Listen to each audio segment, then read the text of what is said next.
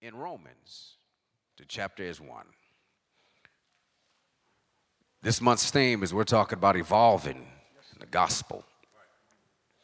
But in Romans chapter one,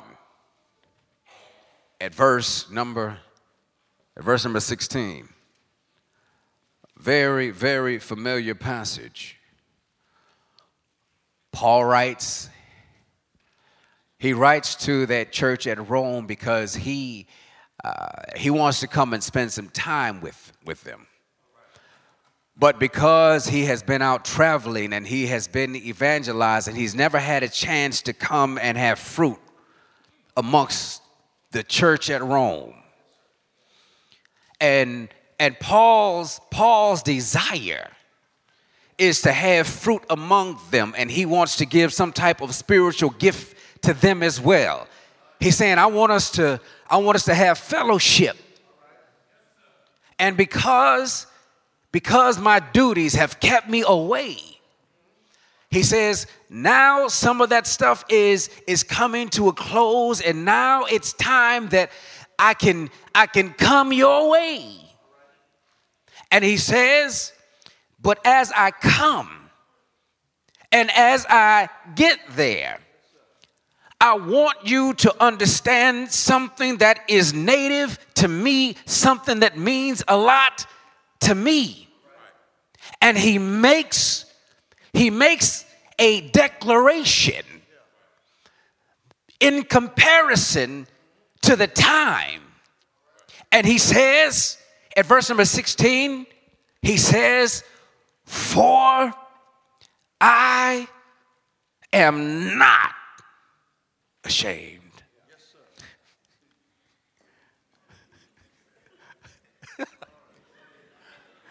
of the gospel of Christ. Thank you, Braylon. For it is the power of God unto salvation to everyone that believeth. He says, to everyone that believeth,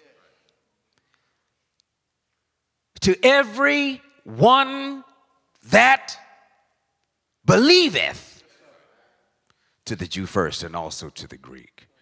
For therein is the righteousness of God revealed. He says, he closes it, closes it off by, by referencing Habakkuk two, but he says, that the just shall live by faith. Is that in your Bibles? But he says to everyone that believeth, you may be seated in the house of God.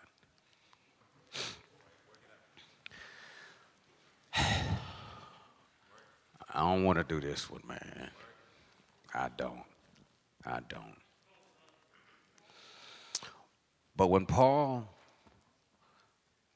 When Paul speaks and he says, I'm not ashamed, what hit me was, why in the world would you be ashamed? What, what about the gospel would make you as an apostle ashamed? Why?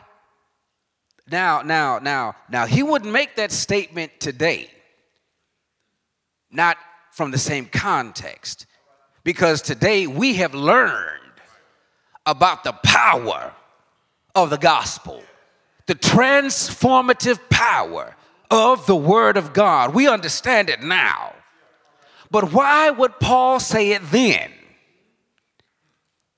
Well, to, to hasten quickly to the point, The church, the church during this time was in its infancy. The church was, it was just starting off. Things were, were just being established. The Holy Spirit had come in Acts chapter two, and we, we read all of Luke's writing. Well, part of what Luke covers is what Paul is now getting ready to talk about in Romans chapter one. and and and what's being stressed is the fact that since the church is in her infancy period, it comes at a time in which the world was not ready and did not care about Christianity.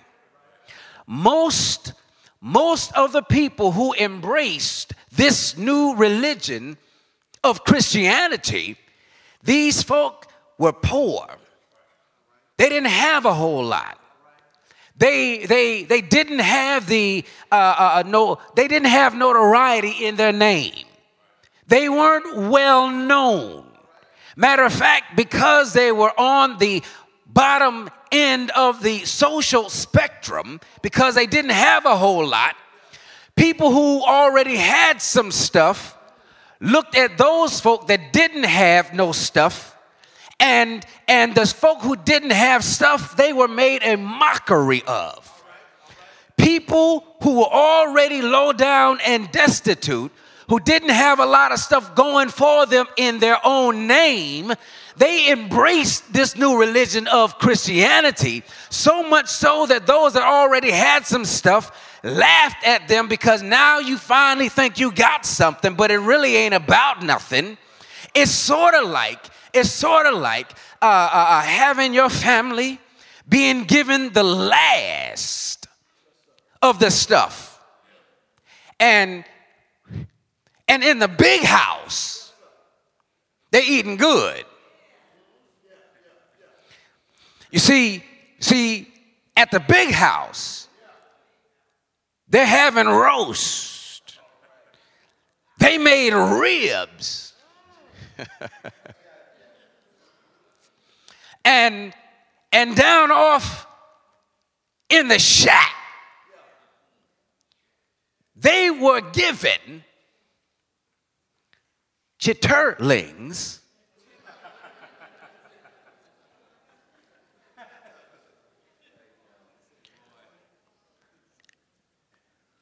They wouldn't eat it up top, but they had to learn to enjoy it at the bottom. And because folk at the top wouldn't eat that stuff, and folk, folk at the top did not, did not live like folk at the bottom. When folk at the bottom finally embraced something, folk at the top thought it was just, psh, it ain't nothing to it. The same sort of mentality took place in the receiving of the gospel. So Paul, Paul picks up his pen of inspiration, and he says, though I know you ain't got a whole lot going for you, and I know folk laughing and talking about you, and I know, I know you may not mean a lot in their eyesight. He says, I'm with you. And he says, since I'm with you, I want you to know something. He says, though, though I'm an apostle, I'm not ashamed. I'm not ashamed. Does that make sense? Yeah, Tim, we're not going to hit it. We're not even going to get to it. But, but I want to read something to you. And it, it just, it... It made me uncomfortable, but this is by a man named Charles Ball. Charles Ball was a, he was a show enough slave. And, and what happened was uh, some folk caught hold to him, and he laid his story out. And it wasn't just him. There were there were many others that I that I read, but I wanted to show. I just wanted to share one one piece, and hopefully you'll understand why.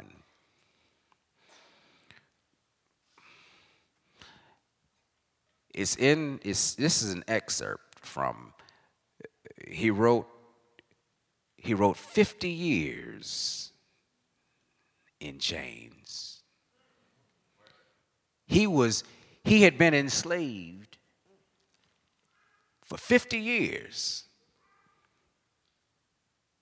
And he had an opportunity to share his story. This is what he writes. He says, my mother was a slave of a tobacco planter. She died when I was about four years old. He said, but my mother had several children, and we were all sold, or, or, or the, the, the master had died, but he says, and we were all sold upon the master's death to separate purchasers. In other words, in other words, he was brought up in slavery. And when the master died, his family was sold.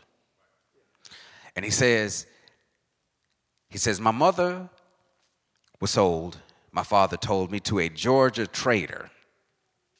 I, of all of her children, was the only one left in Maryland.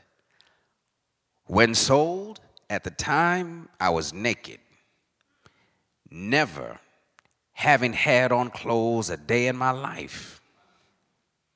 But my new master gave me a child's frock that belonged to one of his own children.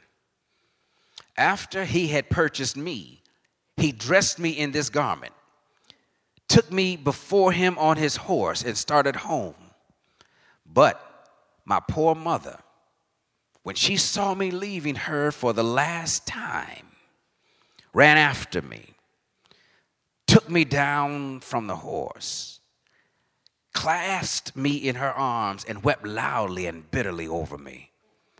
My master, the new one, seemed to have pity on her, and he endeavored to soothe her distress by telling her that he would be a good master to me, and that I should not want for anything in his care. She then, still holding me in her arms, walked along the road beside the horse as the master drove slowly, and she earnestly begged and implored and besought my master to buy her and the rest of her children and not permit them to be carried away by the Negro buyers. But in the midst of entreating him to save her and her family, the slave driver who had first bought her came running in pursuit of her with a rawhide in his hand. When he, when he overtook us, he told her that he was her master now, and he ordered her to give that, that little Negro to its owner and come back with them. My mother then turned to him, and she cried. She said, oh, master, do not, do not take me from my child. And without making a reply, he gave her two or three heavy blows on the shoulders with his rawhide. He snatched me from her arms and handed me to my master. And then, seizing her by one arm, he dragged her backwards toward the place of sale. My master then quickened the pace of his horse. And as we advanced, the cries of my poor parent became more and more indistinct. After a while, they died away. They died away in the distance, and I never again heard the voice of my mother.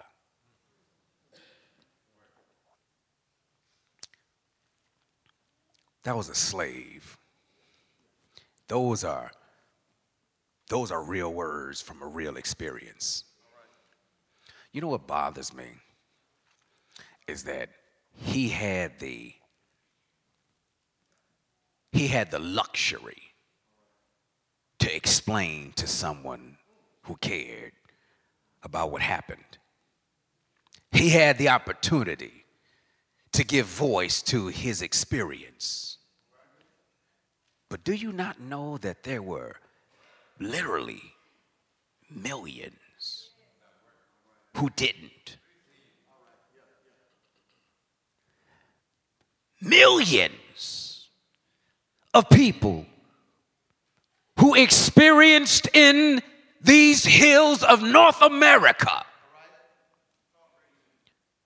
the tragedy of slavery.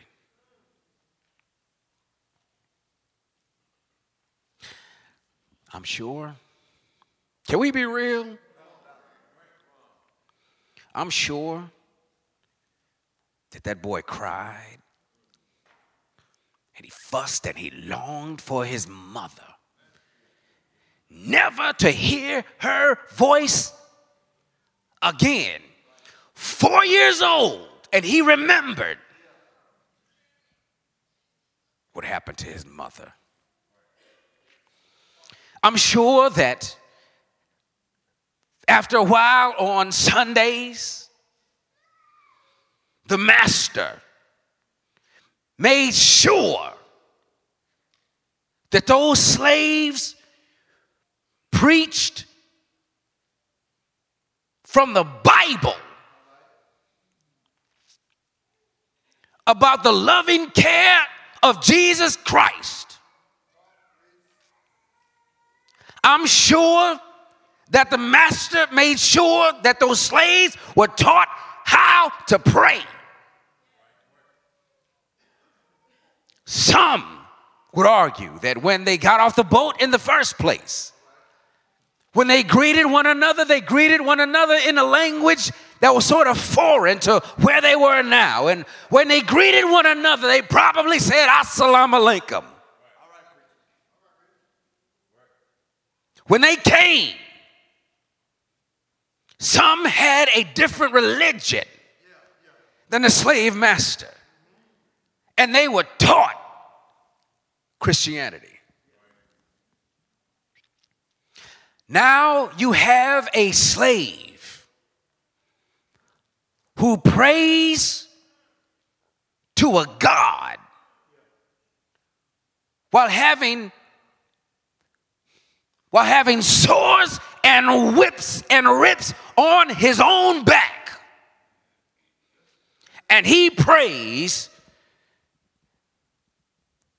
to the God that his slave master told him to pray to. What he prayed for, he prayed for freedom. He prayed to be, to be let go from this experience. I'm sure he wanted to get away.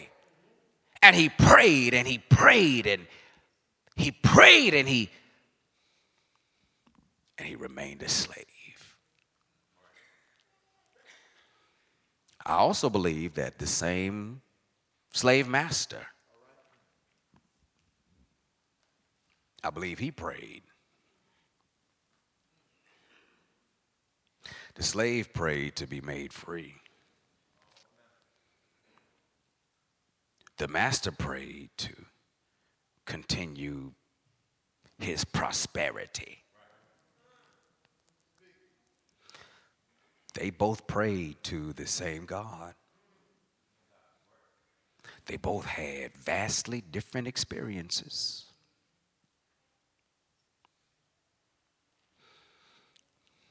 This is uncomfortable for me. And in In their praying, in their praying, one, one walked away heartbroken, and the other walked away rejoicing. But they, they prayed to the same, to the same God. This, this borrowed religion now that has been forced on these slaves and they're supposed to be cool with it. Can we, can, can, can we talk, man? How do you, how do you reconcile that? Now you have, you have young people now who can recount these stories. And they say, preacher, how do you expect me to embrace the stuff that you are pushing when, when the experience that your ancestors had is the same one that matches? And now we are supposed to believe. I had I had a had a preacher a long time ago. He shared with me. He said, "Man, you have to remember who you have in your audience." And it hit me so so profound, because there are folk, you can't deny that. You can't you can't deny that. Slavery happened. Prayed to the same God. Matter of fact, matter of fact, there were some who taught that God had ordained slavery and sanctioned slavery. They were shown in scriptures where it talks about how uh, uh, uh, uh, how slaves ought to obey their masters. That's in the book. That's in the book. So what? So so so what do you what do you do with that? Please remember this. Just because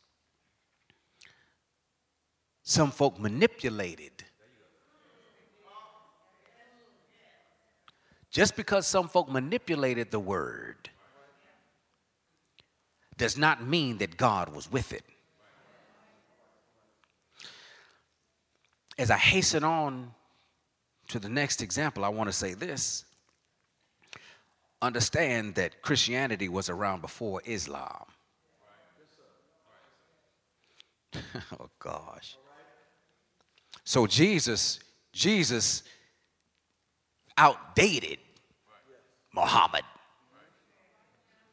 Even Muslims nowadays, you have, basically you have four branches of Islam.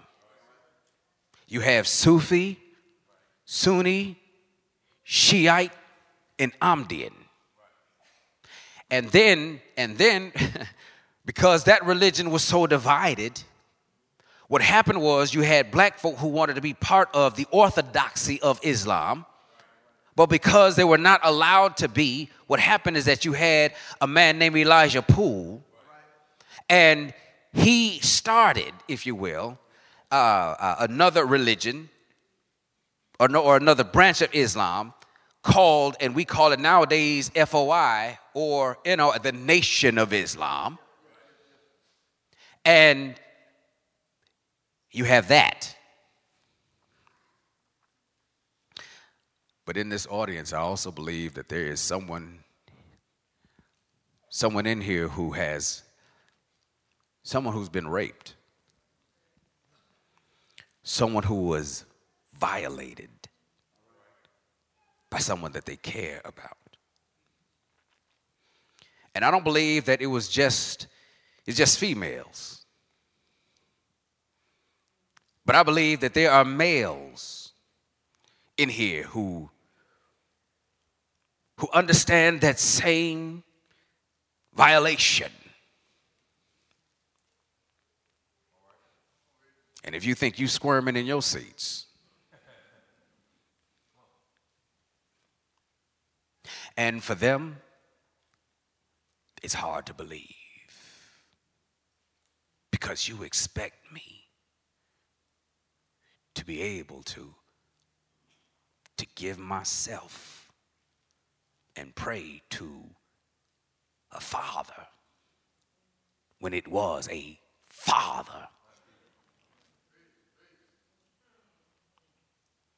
You're not uncomfortable enough yet? We have young people who are in the audience now where prayer has been taken out of school. And now what they see is they see they see Johnny come into class. But Johnny's acting like Susie.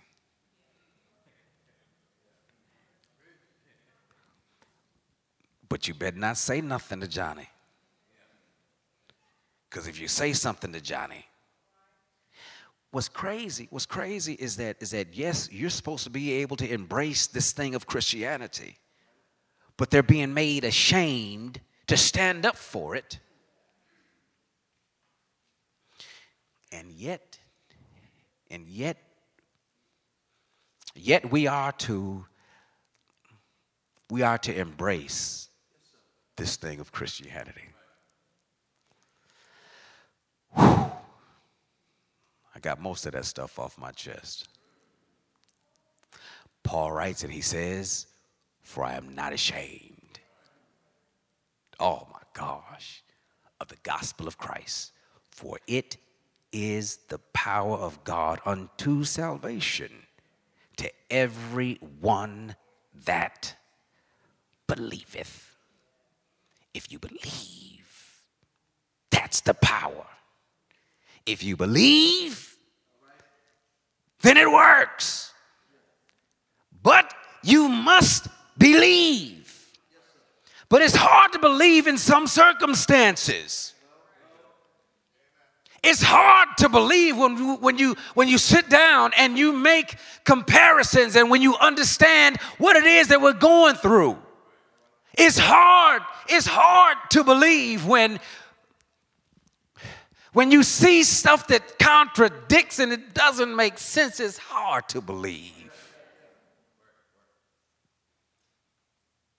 You got people who say that uh, that we uh, that we ought to believe, but at the same time, these were the same folk who were throwing ropes around folks' necks. And they say, believe in what I teach. You have, you have a society in which, in which legalized murder is sanctioned.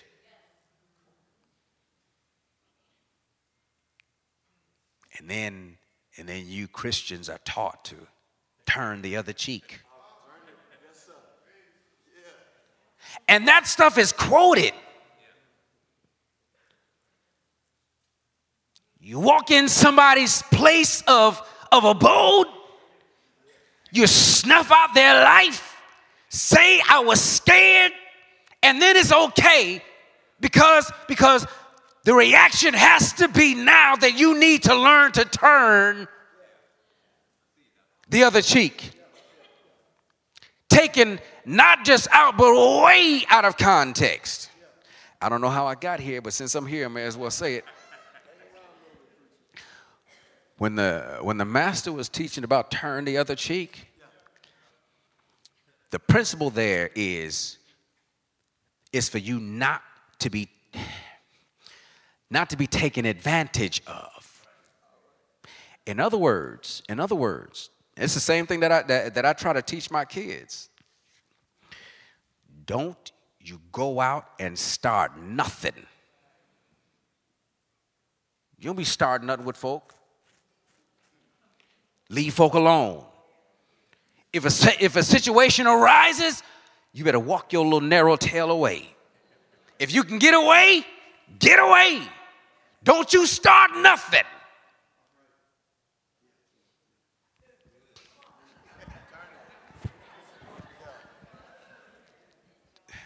Don't start it.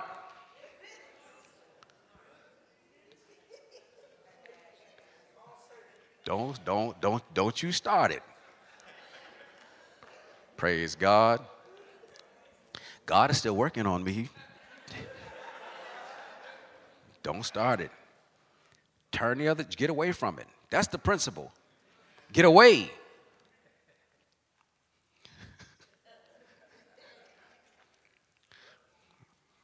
to learn how to defend yourself as well. Don't look at me crazy. Some of y'all in here got heat now. Amen. Got some stuff sitting at the house. I wish I, I, I wish I could just be messy real quick and ask everybody who who has a L T C to, to, to just to just hold it up. And if you know what I'm talking about, shame on you. But this, we are told, we are told to share the gospel amongst these circumstances. I got one point to this whole message, and then it's yours.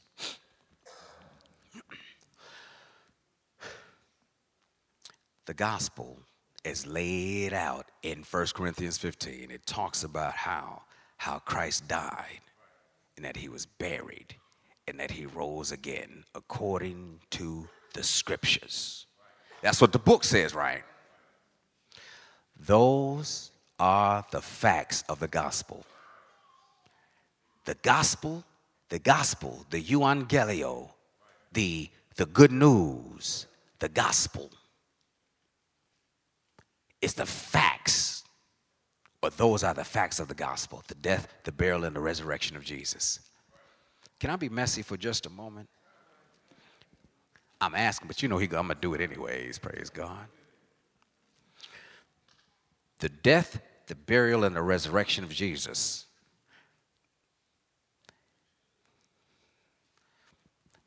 Those are the facts of the gospel, but those facts do not automatically make it good news.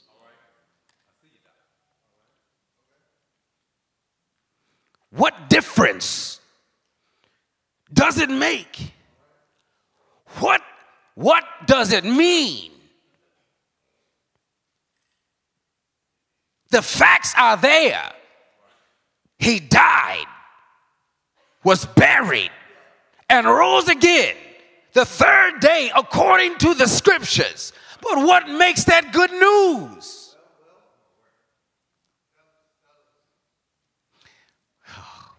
When, when Paul, when Paul wrote, and he says that I'm not ashamed of the gospel of Christ, do you not know that he was already writing to some folk that, that had already obeyed the gospel? When he wrote, when he wrote that, he was writing to people that had already heard the word, that had already believed and had already repented, had already confessed, and had already been baptized and received the gift of the Holy Spirit. They had already done it. So why would he say, what would he tell these folk who had already been saved that I'm sharing with you the gospel? I'm convinced that the reason why is because he understood that the gospel wasn't just the death, the burial, and the resurrection, because that is not what makes the gospel good news. I ought to just quit and just run out. What makes, what makes the gospel of Jesus good news is what it means. It's what it means, baby. What the gospel means and what it avails to us now is this. At one point, if you read in Ephesians chapter two, we were foreigners. At one point, we were, we were illegal. At one point, we were those that did not matter.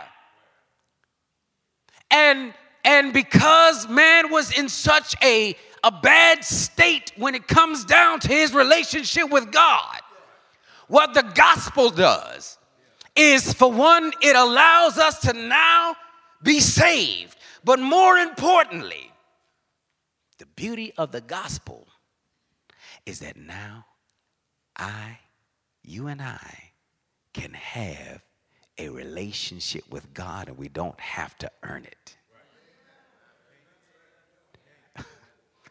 That's the beauty of the gospel. That's the meaning of the gospel. you have stuff that happens that ought not happen all over. And what God, what God is saying is that, is that I'll save anybody who believes. Because in spite of how you may feel, it's not about what you experience down here per se. Because guess what? And it's almost unfair. But that slave master, Jesus died for him.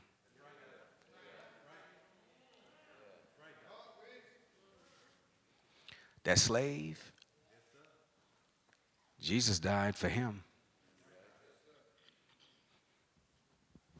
That girl that had been raped, Jesus died for her.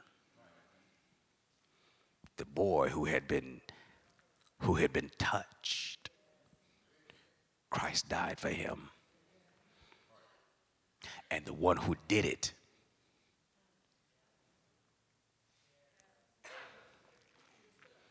Christ died for them too. To every one that believeth.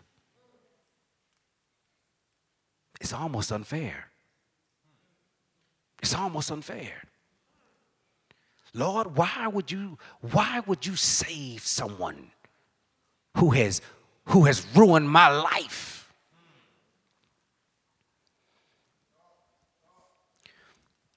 God will not allow anyone to ruin your life but you. Someone else can mess some stuff up, but God does not give someone else the power to ruin it. If it's going to be ruined or runt, root, whatever, it's because you did it. But he won't give that power to anyone else. And now I humbly, boldly, and honestly stand before you right now to say that if you have not obeyed the gospel of Christ, you are living beneath your privilege. Christianity is not easy. Can I tell you that? It's not easy. It's not fun. Not all the time. Praise God. It's not, it's not that, that since you have obeyed the gospel that now all sin is now away from you and you ain't got to worry about no problems and this, that, and the other. I'll be the first one to tell you that once you become a child of God, it seems like you get more problems. This Christian walk is not easy. It's not. I wish I had some honest folk that could that, that, that would testify. I get, man, you get... Get sick and tired of being sick and tired. Get tired of running out of money before you run out of month.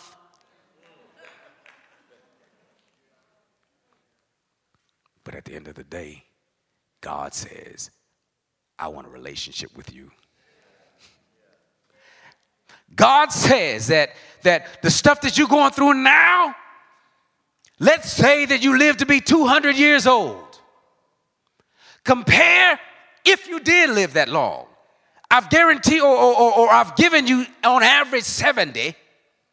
But I tell you what, if you live to be two hundred, what will that two hundred be in comparison to the backdrop of eternity? And when we've been with him ten thousand years, I'll have no less to live. ten thousand compared to two hundred, compared to eternity, Jesus makes the difference. And because he makes the difference, I'm reminding you that he put his life on the line for you. He made it so that everyone, I hope you see it differently now, everyone that believeth. And guess what? Everybody's not going to believe this. Everybody's not going to have the same level of understanding even in their belief. Everyone will not reach the same, the same plateaus. Because God knows how much you understand. And I'm thankful that we will stand before a just God at judgment. And because God is going to be just at judgment, he's going to judge you where you are. That's a whole, that's a, that's a deeper theological ocean. But at the end of the day, God says, come here. He says, I want you. I want you in my family. I want you to be a part of me. I don't understand it. I'm just thankful for it. Because truth be told, I've done some stuff that I, that I know I can't tell y'all. Praise God. Y'all talk too much anyways. Amen. Matter of fact, you better be careful what you tell me. I'm, I'm, but at the end of the day, he says, I want you to be part of my family. Christ, he died according to the scriptures. He was buried according to the scripture. And he rose again the third day according to the scripture. And he did it. He did it so that you and I could have relationship with God without having to earn it. He says you can be right with God without having to jump through hoops. It's crazy when you think about it. Is it free? It's free. It cost Jesus, but it's free to us. And now, if you need to obey the gospel, this is your opportunity. The gospel is the death, the burial, and the resurrection. But at the end of the day, how do you respond to that death, burial, and resurrection? What do you do about the de- that death, burial, and resurrection? You can complain about what you don't have and how this, that, and the other didn't go your way. But I tell you what, if you're going to complain, at least complain in the right position. Praise God. If you're going to complain, be in Christ and complain. Amen. Amen. That's all I have for you. If you need to be saved, this is your this is your opportunity. If you if you also just need to respond and say, Lord, thank you for all that you've done. Maybe I, maybe you have a better understanding or a deeper understanding. Let that be the case. And if you need to respond, this is your opportunity as well to come down right now, confessing Christ, confessing God, giving your life to him. Confessing, Lord, I need you. I may I may not fully understand everything about you, but Lord, I need you and I love you. Lord, will you take me? As together we stand.